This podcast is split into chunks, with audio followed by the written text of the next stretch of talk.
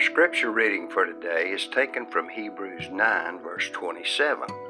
It is appointed for men to die once, but after this, the judgment. A man was out on the lake and the fish were biting. Suddenly, he heard a rumble in the distance. Looking up, he saw a mass of dark clouds in the west.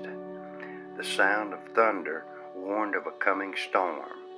It was a long way off he thought, so he didn't heed the suggestion of his fishing partner that they start back to the cottage.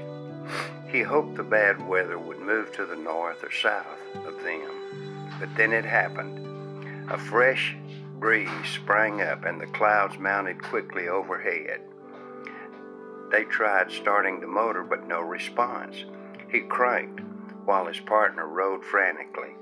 Waves became whitecaps, the rain came in sheets, and the gale tossed their aluminum boat like an autumn leaf. That experience taught them a valuable lesson. Never wait when a storm is brewing. It also preached a powerful sermon. That example. Judgment is coming. It may seem far off to those who are in good health, but our motor can conk out at any time.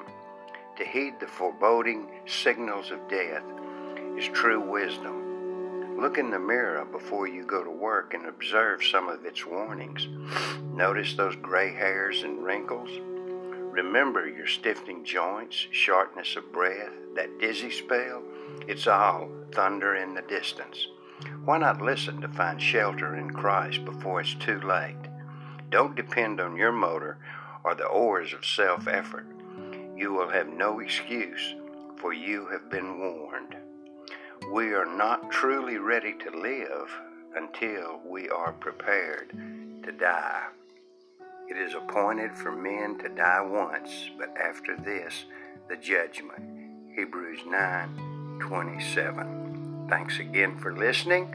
Have a blessed and glorious day in our Lord and Savior Jesus Christ, and be a light in a dark place.